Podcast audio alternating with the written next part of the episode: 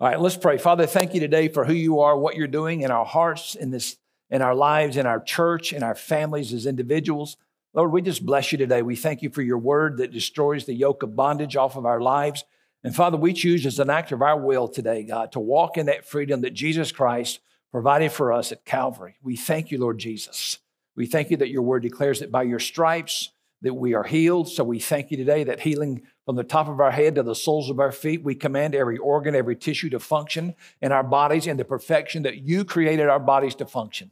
So, Father, thank you today. In Jesus' name, amen. All right, praise the Lord. Uh, I'm in a series, just started it last week. Don't know how long it'll go till the burden's still there, but uh, I've still got it this week. And uh, it was a series, and I call it uh, Shoot the Whale. Don't shoot the whale. Don't shoot the whale. Don't shoot the whale. Don't shoot the whale. And the whole of it, the, the kind of the subtitle there was it's a, a, a purpose, the, perp, uh, the an allegory of adversity, an allegory of adversity. And last week we looked at, um, oh, let me tell you, just to remind you what an allegory is. An allegory, again, it's a metaphor, it's an illustration, it's a symbol. Adversity is a hardship. So whenever I talk about today, I talk about adversity. I'm talking about hardships, difficulties, tests, trials. So we kind of went through a little book in the Old Testament uh, it's tucked away in there, a little prophet by the name of Jonah. It's only four chapters. It's four short chapters. It's a good read. Uh, I encourage you to go and read the whole thing all together. We just kind of went through it from chapter one to chapter three, but we didn't do a verse by verse. So uh, there's some things in there that you can still pick up, uh, and it was really good. And I think last week that we we came to an agreement on this that the adversity that Jonah went through uh, was because he disobeyed God and he walked away from Him. He didn't just walk away from God, he ran away from God. Jonah is the prophet who ran from God and lived to tell about it. He ran from God and didn't just go to another city. He went to a city 2,500 miles away. That's where he was heading anyway. So, again, I think we all agree that Jonah was the, the cause of his adversity. Wouldn't you agree with that? Because he ran from God, adversity came. Now, here's the thing that's interesting, and this is where we might lost some people, is the source of the adversity was God. And uh, I think we clearly saw that last week in the Word of God in chapter one of Jonah. Verse four says this that the Lord, who? The Lord, who? The Lord, the Lord God, he hurled a powerful wind over the sea, causing a violent storm that threatened to break the ship apart. Who did that? God did that. And then it goes on to say in verse 17 of that same chapter, says, Now the Lord arranged a great fish to swallow Jonah. And, uh, and so God, God's the one that set that up. I don't know how we can get away from saying that God was the author of the storm and also preparing and putting the fish exactly where it needed to be to take Jonah exactly where he needed to be to get him back into the to the will of God.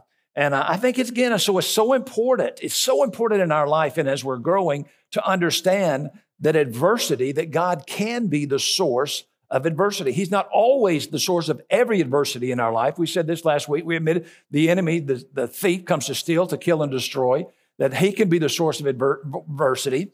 And uh, sometimes, again, we are the, we're, the, we're the cause of adversity because we do stupid things. When we take a credit card and we go just jack it up and just, you know, all of a sudden, like, like it doesn't have to be paid back, and uh, we get in a financial pinch and a bond financially, well, God's not trying to teach us that. That's something that we did to ourselves. We sometimes we bring on that adversity to ourselves.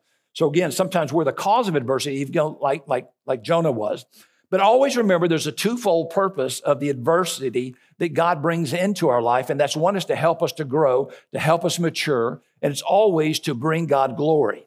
You realize that God gets glory when people know that you're born again. People that work with you, they know you're a born again Christian. You walk it, you live it, you talk it, and uh, they know that. And then when they know that you're going through some type of adversity and the way that you go through it like a champ, like God wants you to, and uh, it stands out to them, and God gets glory. Amen? So, again, sometimes though we can be like Jonah and, and the adversity, again, uh, we need, we, sometimes in our life, because like Jonah, he was, he ran from God, he brought on adversity to himself. Sometimes we can bring on the adversity from the Lord to us. How many of you that have children know that your children need to be disciplined from time to time? Amen? The Bible says to that drive out uh, foolishness is bound in the heart of a child, but the rod of correction will drive it far from him. But when you when you when you do discipline them, you don't do it to hurt them, right? Isn't that right? you mean we're not supposed to hurt them? No, no, no, no, no. You act some of you that kind of confused. No, don't. You're not doing it to hurt them. It's to teach them something. Teach them something. Amen. Listen to this verse in uh, Proverbs chapter 3, Proverbs chapter 3, verse 11. At the New Living Translation, says, My child, don't reject the Lord's discipline and don't get upset when he corrects you. For the Lord corrects those that he loves, just as a father corrects his child in whom he delights. Happy Father's Day. That's our responsibility is to train our children to raise them up in the admonition and the nurture of the Lord Jesus Christ. The next verse, Proverbs chapter 19, verse 18 says, discipline your children while there's hope. Otherwise you will ruin their lives. I like one translation that, that talks about this says that you don't love your children if you don't discipline them. Oh, I love my child too much to spank them. I love my child too much to discipline them. Well, the Bible says you don't love them enough. Because again, when we allow, you know, it's a lot easier to teach a four year old submission to authority than it is a 40 year old. They need to learn that early in their life to respect and to honor authority.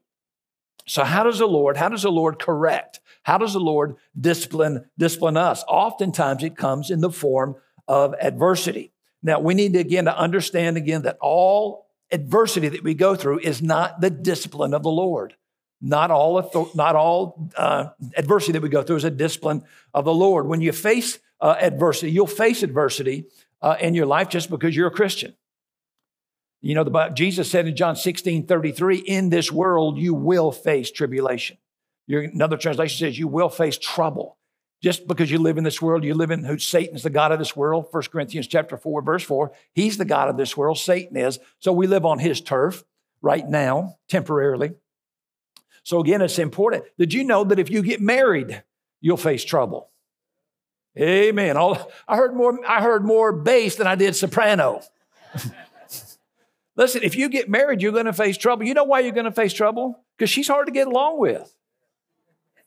No, because you've got flesh and she's got flesh. And when you got born again, your spirit got born again, but you've got to crucify and put your flesh down daily because your flesh wants to resurrect and come back up and show its mean, selfish self. Sometimes we say things. So again, if you get married, you're going to have trouble. It's okay. He that findeth a wife findeth a good thing. She that findeth a good husband has found a, a good thing. And those things. Matthew says this, talking about facing uh, adversity just by being a Christian. God blesses you when people mock you and persecute you and lie about you and say all sorts of evil things against you just because you're my follower. So, just by the virtue of the fact that you're a follower of Christ, people are going to say things. People are going to talk behind your back. People are going to lie about you. That's just the way, that's just the facts of life in that. So just because again you're a child of God, you'll face you'll face I'm sorry, you'll face adversity from enemies, and it's always meant to deter you. It's always meant to stagnate your walk with God. That's the reason the enemy's out there. He knows he can't steal you back from once you're once you're saved. Now, listen, so, Pastor, you saying you believe in once saved, always saved?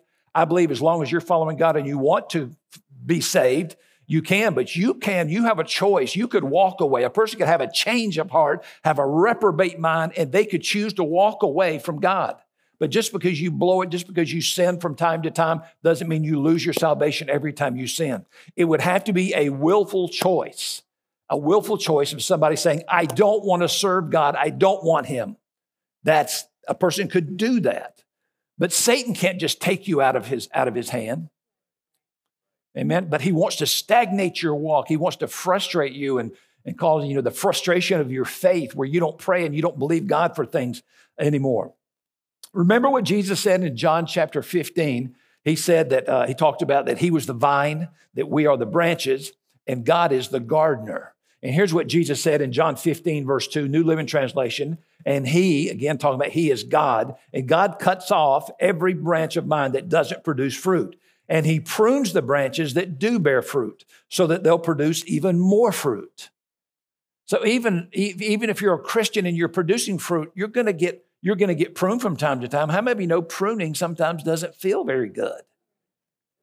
It's not comfortable. Pruning, pruning is not punishment for the believer. In fact, sometimes it's, it's, it's more of a reward. God's pruning us so that we'll produce more fruit for Him. Spiritual pruning, spiritual pruning, again, it enhances our spiritual growth by removing whatever's hindering us in our walk with God. That's what the purpose of pruning is. Pruning is, again, it's synonymous with adversity. Listen to what this verse says. Now, you had to know this when we're talking about adversity, and I haven't mentioned this verse till this week. I couldn't get past week two to mention this verse. This is one of my favorite verses. This is a verse that I, I remind myself I've lived this verse, and I'm trying to continue to live in this verse. James chapter 1, verse 2 and 3, uh, 2 through 4. This is out of the Message Bible, and I'm going to throw in a little New, New American Standard in there as well.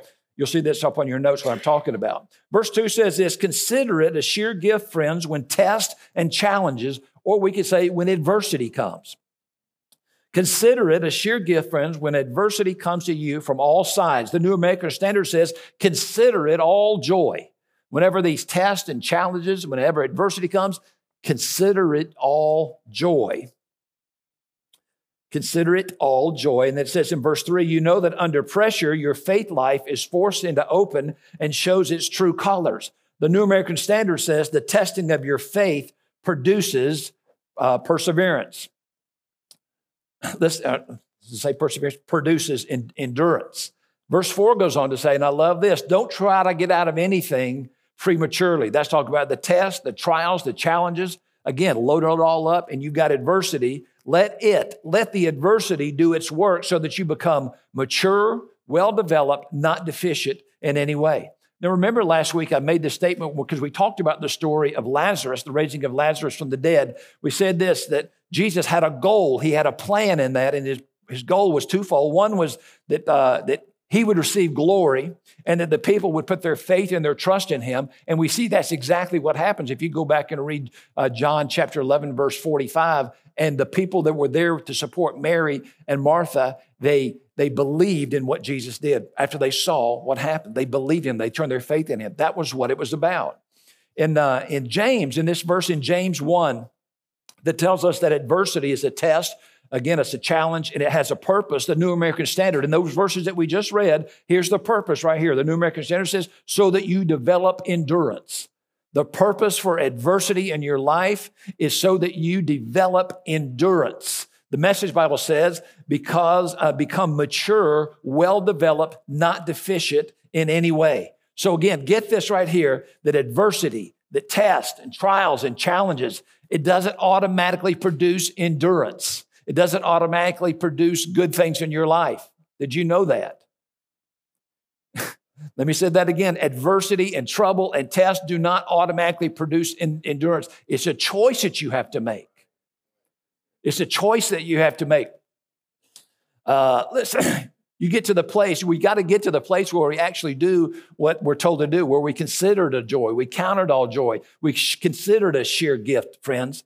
Again, it doesn't automatically produce these things. You have to get to that place. It's a choice that you and I have to make to consider this what we're going through. It's again, it's a place. And sometimes you're kind of in the middle of it, and all of a sudden the realization, the Holy Spirit on the inside of you will remind you, put it in you, and remember it's counted all joy.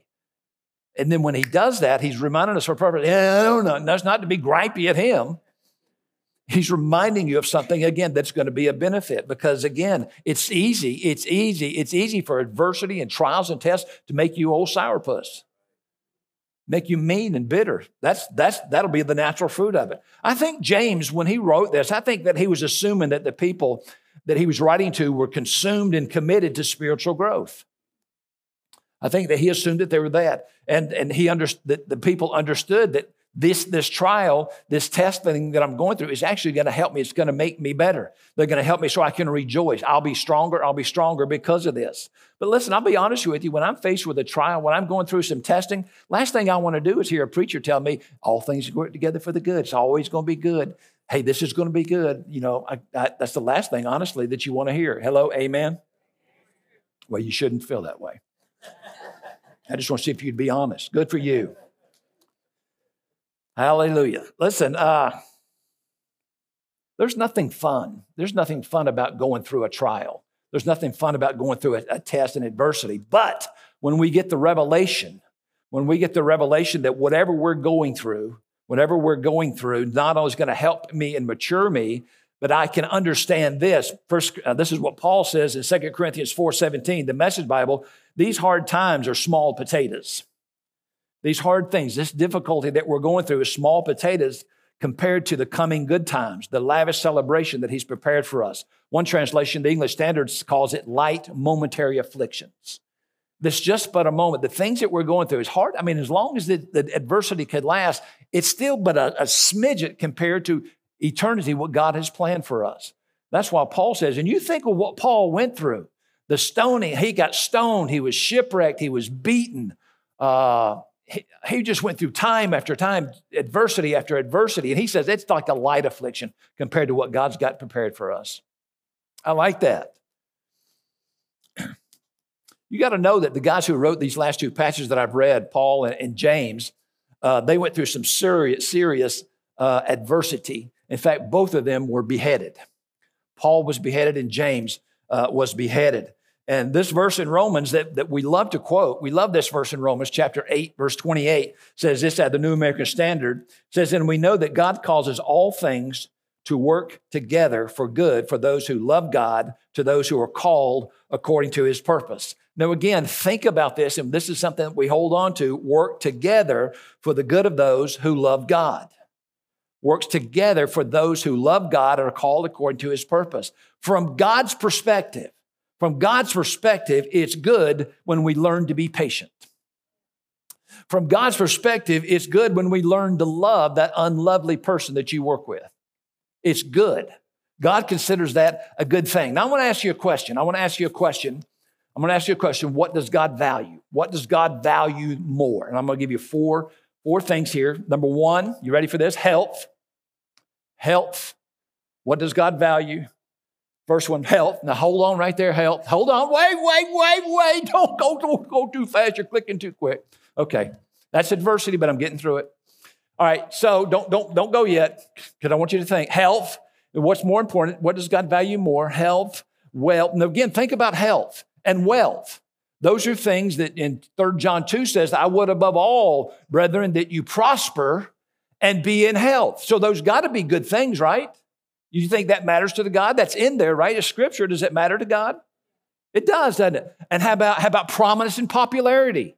That's got to be good, right? Why, why would prop, prop, prop uh, huh? Prominence, thank you, and popularity. Why would that? Because the more popular you are, the more people you can share Jesus with.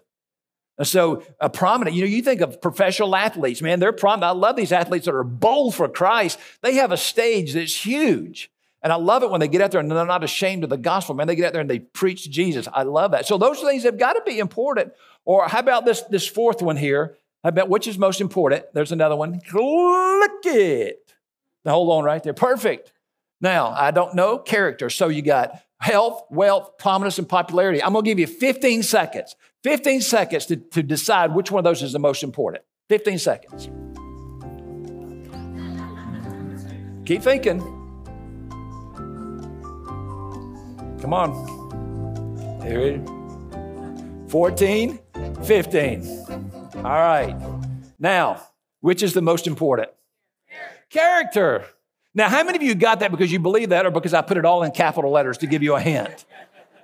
See, I didn't want anybody to miss that and not get it right. I wanted everybody to say character, so I put it all capital letters so you get character. Man, that's what character is what matters to God. And I think oftentimes the problem is when where our thinking is not in line, we're not on the same plane. We're not even sometimes in the same ballpark that God is again thinking about what is good, what is important, what's important to God.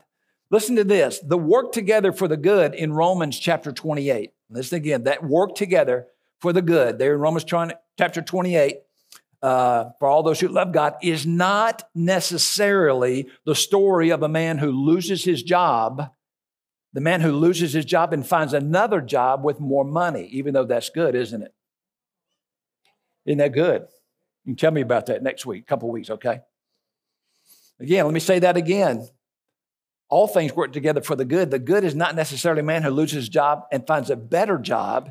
It may be the story of a man who loses his jobs and gains a better understanding of what it means to trust God on a daily basis. That may be the good that comes out of that. It might not be the story of a young woman who loses, who loses love and, and finds a better catch later on. It may be, it may be the story, it may be the story of a woman who loses love and through the tragedy of a lost love discovers a call of God to full-time Christian service. Not necessarily. The good is not, oh, she found somebody better. Brittany, it might not be, it might not be uh, the story of a couple who struggled with infertility and they prayed and got pregnant. It may be, it may be a beautiful story of a couple that rescued a child from a situation that was bad through a beautiful adoption. That may be God's good in that it's not always sometimes as we think that it is. And I think sometimes the gap difference in, in what we think and what God thinks, I think is sometimes is perspective. Sometimes our perspective isn't lined up with what his perspective is, and his our priorities aren't necessarily God's priorities that he wants us that he wants us to have. How many of you know that uh, oftentimes when you read in the Bible these these great Bible heroes, I don't find I don't never find one Bible character where it says and they lived happily ever after. In fact, sometimes it's just the opposite. It's great persecution. And uh, as I said earlier, James and Paul, they were beheaded. They lost their lives. And all the other disciples, they were all martyred to death with the exception of John, the beloved. He was thrown in a cauldron of boiling oil. They tried to kill him, but he didn't. I don't know, maybe he was sitting there acting like he was in a hot tub or something. But he got out and they didn't kill him, so they banned him to the Isle of Patmos where he wrote the book of Revelation. God's awesome, isn't he?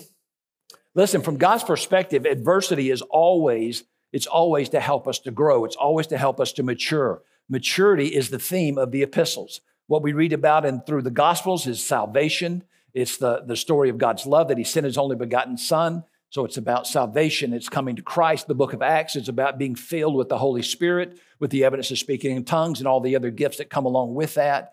And then the, the, the rest of the, the New Testament, the epistles, the epistles are, are called their letters to the churches. They're all about growing and maturing, all about, again, growing and maturing. Um,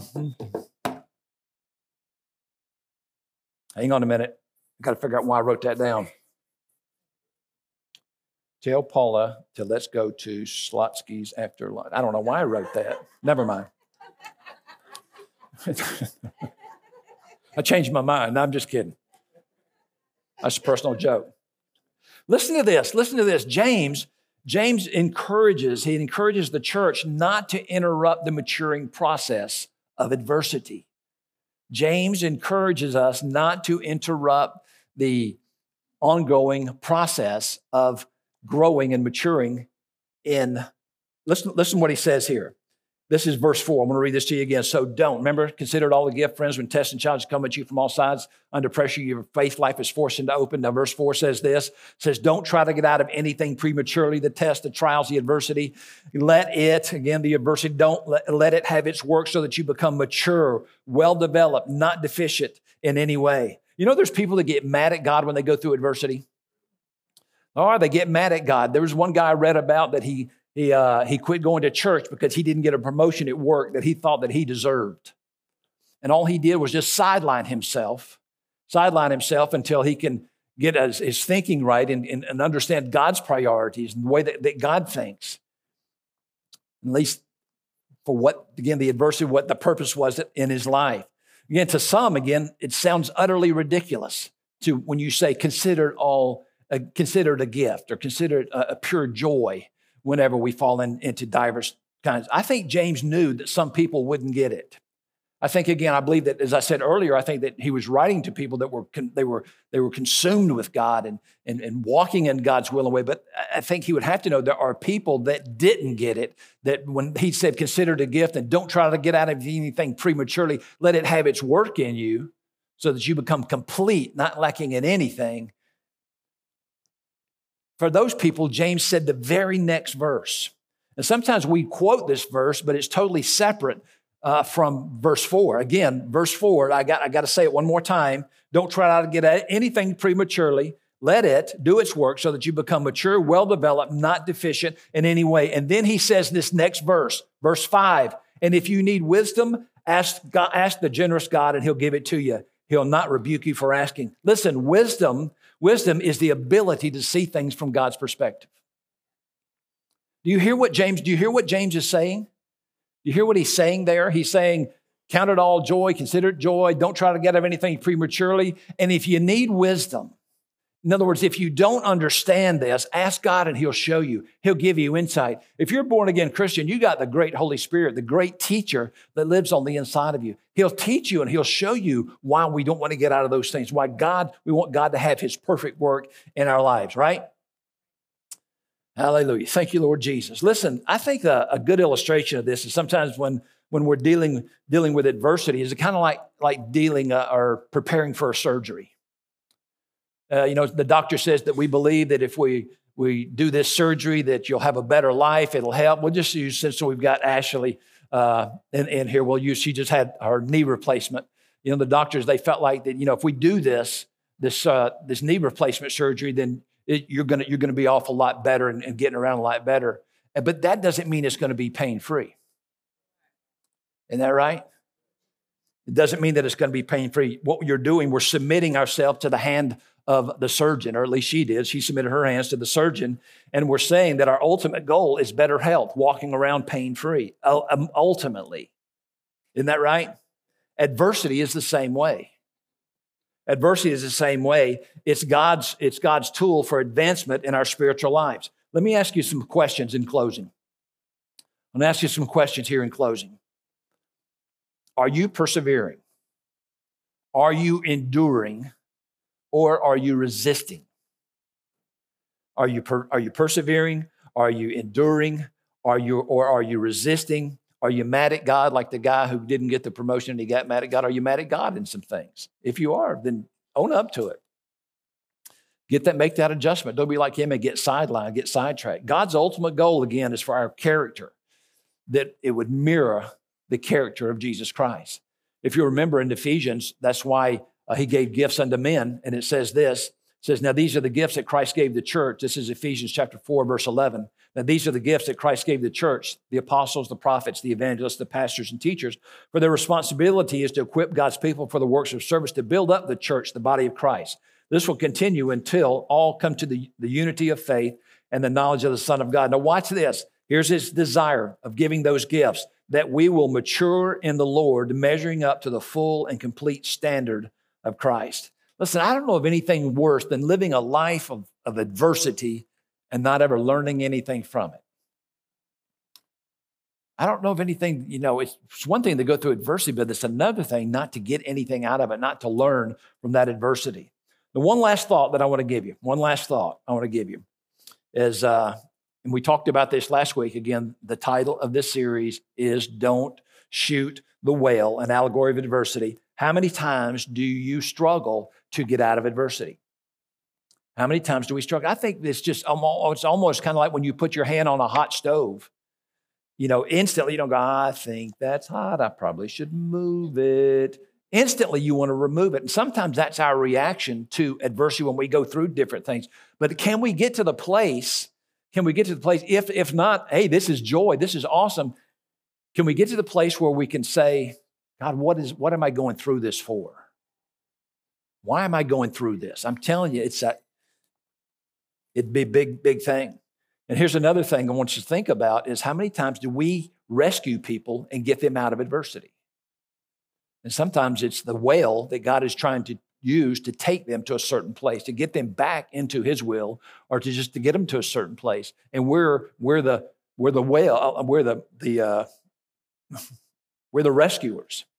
You know, thank God, like I said uh, last week, that the, the guys on the boat didn't have harpoons and kill the whale when it, when it, when it got Jonah to get him, try to get him to set free, because that was the very tool, the very instrument that God was using to get him in the place that he wanted him to be.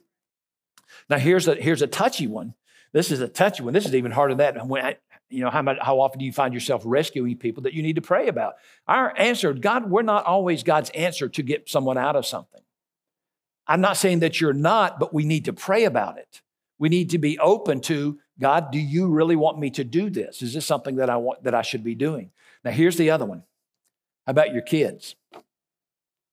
How many times do we rescue our kids? Does God love your kids? Does God have a will for your kids? Of course, when we talk about a two and a three and a four year old, yes, but when we're talking about teenagers, then we're talking about young adults. And then, you know, we all love our kids and we all want to, to do things to help them. But are we helping them when we always rescue them? It's something worth considering, not just doing it because it's hard. It's hard. I've had a couple of times. I've had a couple of times uh, when one of my children. Uh, let me say it this way: when they when they open up bank accounts, we we set it up in in my bank, uh, so we have joint we have a joint accounts. Uh, I can join their accounts, but they're not join my account. Wisdom, huh? Uh, so anyway, so I can see, but all of a sudden, if I'm looking on there and I see that oh, they went over, they're they're over they're overdrawn. My natural inclination, because I love the snot out of those kids, is to move it over and to cover it and to help. I can do it. It's, it's not going to hurt me at all to do that. But is it always the best thing? And it's tough. It's tough to say you're going to pay a uh, that you're going to pay that late fee and you're going to pay the thing back. And sometimes the businesses charge you another fee. It can cost you up to $65, $70 to write a bad check or to go overdrawn. And it's hard. It's hard for a parent to knowing that that's going to happen to not just move over $10, move over $20. But again, I think that we can teach our kids, we can teach our kids and not always have to teach them by letting them fail. But hey, this is what was going to happen. And that's what I've done is, is explain that you got to understand, because I don't think they teach you how to write a check in school. We've talked about that. The, the kids, they, they, they don't even know how to fill out a check. Not, and I'm not, we're teaching. them. But anyway, huh? Huh? Oh, they know now. Yeah, they know now because we taught them. We taught them how to do that. But again, it's just I think it's important that we that I'm walking on the stage and I've got half my foot on it. I'm gonna put this other half because this is really this is really um, tedious error territory where I'm telling you right now. Be careful how we rescue our children because God's wanting to teach them. Again, there's life lessons about living life, but then there's also there's things that they can do that if we keep rescuing them, they won't learn in some of these other things. Amen? Let's pray. Father, thank you for your word today. We give you praise and glory and honor. Lord, thank you, Lord Jesus. The great Holy Spirit lives on the inside of us. We thank you, Father. Lord, today we, we choose as an act of our will, just like we choose to be walk in freedom. Lord, we choose as an act of our will when we face adversity. When those things come up, Father, we thank you. We thank you, God. We thank you, God, for what it's going to teach us how we're going to learn in the name of Jesus. We ask you, Father, and as I say that, I say it as a statement of faith in Jesus' name. We bless you, we honor you. Amen.